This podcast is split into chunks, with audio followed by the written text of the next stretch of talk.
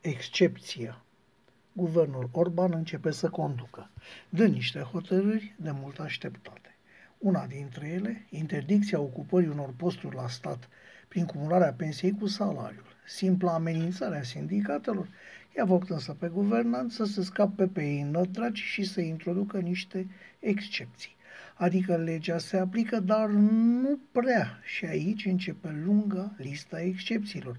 Listă pentru care guvernul se scuză spunând că unele școli din mediul rural ar fi rămas fără cadre, că nu mai știu de ce cadrele din învățământul preuniversitar sunt scutite și, foarte important, nu-i așa, CFR-SA și CFR Călători ar intra într-un blocaj. Oameni buni, CFR-ul operează cu pensionari, că guvernul așa are impresia, că la calea ferată toți mecanicii de locomotivă sunt pensionari.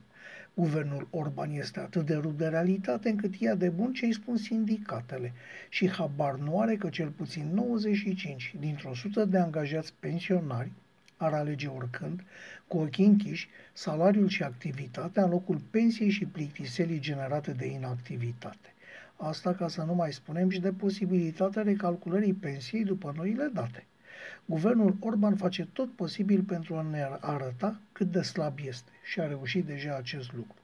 Măsurile populare nu sunt binevenite atunci când sunt percepute ca un pas în spate, ca o retragere, ca o capitulare. Însă se pare că acum la Palatul Victoria se găsește un grup de oameni, poate binevoitori, însă total lipsiți de simț politic și de o adevărată relație, relație cu strada.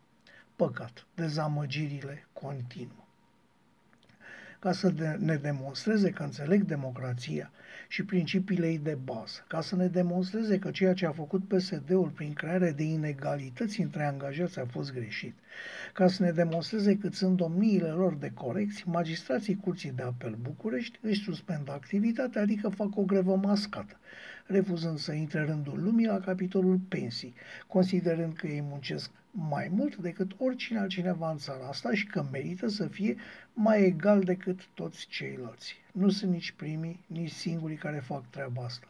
Așadar, angajații din instanțe cer să fie și ei exceptați de la lege și regulă.